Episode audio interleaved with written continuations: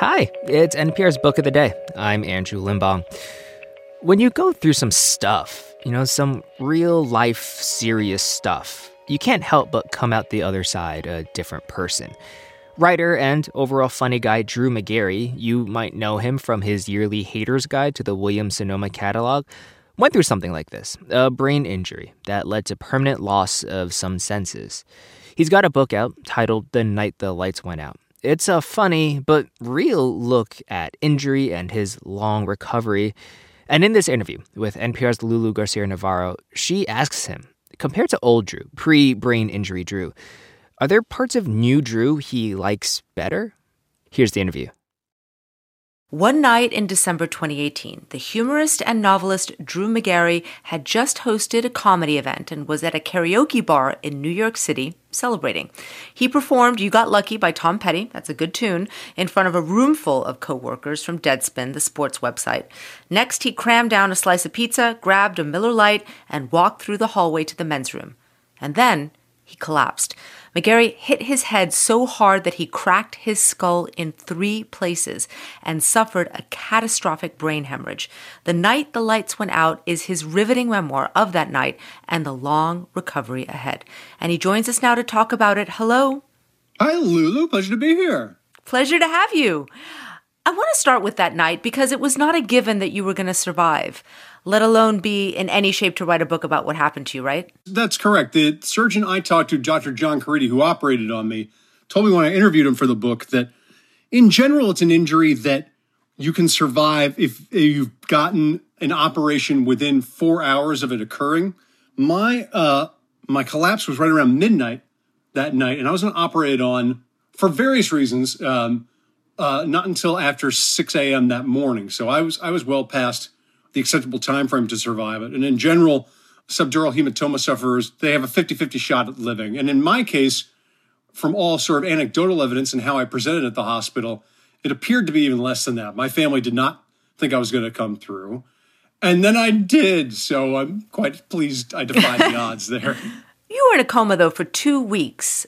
What happened after you you fell? There was a lot that went on that you were completely unaware of. There was. So I was in uh, a medically induced coma. And what I didn't know about medically induced comas is that they are not consistent. You know, they don't say, okay, we're going to put you to sleep for two weeks and then presto, you're awake and you're okay. They put you to sleep. They occasionally take you out of sedation, uh, as I was during that two week period. I have no memory of being brought out of sedation. All I was told was that whenever they did it, I would go full Frankenstein and try to tear tubes out of my head and would succeed occasionally, forcing nurses to scramble. You know, I'm, I'm accustomed to comas. I, I, think of them as like sleeping beauty. Like, you know, mm-hmm. you fall asleep, you're lying there peacefully, and then the prince comes and gives you a kiss, and up you go, and you go about your merry way. That's not what happens at all. And I'm quite annoyed about that. I would prefer it be that way. And so there's like two parallel tracks to what happens next. There's your own physical recovery. You have to go to a rehab unit you're sort of discovering the damage that has been done. You were depressed after you got out of the hospital. You were irritable with your family. You didn't feel grateful to have survived like everyone told you you should. But there's also this other thing, which is having to deal with medical bills, having to deal with what happens to your family and to your kids, the fight to get compensation. And it's what so many Americans have to deal with when they face something like this.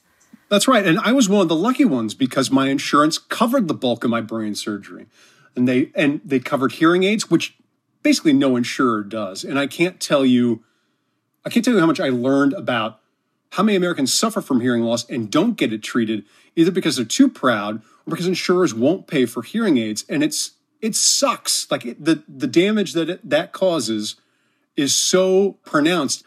I swear to God that if we could get more people proper hearing aids, we would have a lot better things going on. And that sounds very generalized and, and very stupid, but I know from personal experience that having my hearing improved after the fact by hearing aids and by a cochlear implant, I would not be here talking to you right now in a relatively cheery and happy state. I just wouldn't.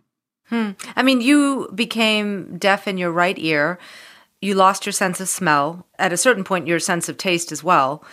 I mean, your fall happened before the pandemic, and now, of course, many, many more people know what it's like to lose their sense of smell uh, and taste. That's right. I'm the pioneer.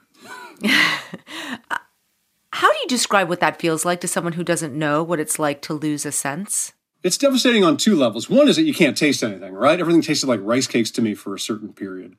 And the other thing is getting people to empathize with you is nigh impossible because they aren't suffering the losses that you've suffered. I can't tell you to turn your tongue off so that you know what's going on, you know, in my mind as I try to eat like a piece of pizza that is not registering with my mind.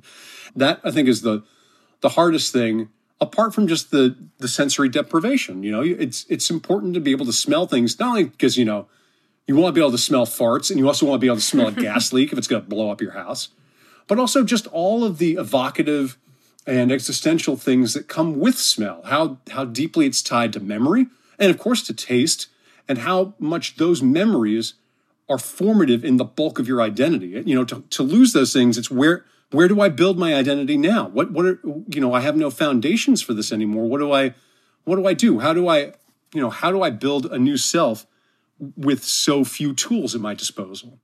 What I'm wondering is when you're talking about this thing of how it displaces who you are. What comes through in this book that is so interesting is how you build yourself back from something like this. How you piece together the new Drew. I guess this is an unfair question, but do you prefer parts of this Drew now because you've had to do so much change and work? I think now, yes, because it's nice for me to think that I can have a better life now, even after I've been through what I've been through, and that my brain, wonderful organ that it is, rewired itself to live the life that I want to live inside this body that I have. So it took a long, long time. I didn't like this person who I was for a while, but over time and with a lot of work and with, frankly, with a ton of care from my wife and from the people around me, I was able to accept who I was, learn about the person I was, and ultimately, you know, enjoy being that person, which is cool. It's a, not a fun challenge, but I feel proud of them for nursing me back to health and, and me for getting to this spot. I mean, this is a pretty granular exploration of what recovery looks like, how hard it is. Why did you want to take this journey and explore what happened to you on the page like this? I mean, basically, this was interesting, right? I it sounds stupid, but it's like I have real icebreaker at parties now. You know, like I, I wear a, a cochlear implant processor on my skull. And if somebody asks me about it, and sometimes people are nervous to ask because they think that you'll be offended. But if they ever ask me about it, I love telling them the story. And then they're like, wow, that's what happened to you? Holy smokes. And then we're off and running. And it's, you know, I grew up in college like jealous of the other bros that I hung out with because they seemed so, they had seemed like they had so many stories to tell and they told them so well. I finally have a compelling story to tell people. And of course, I don't like how I happened to get that story, but I knew it was a good story. And so, you know, I'm like any any other writer. I know a good story when I see it and I write it down. Why not? That's Drew Magary. He's now a columnist at Defector Media. His latest book is The Night the Lights Went Out. Thank you very much. Thank you so much for having me on.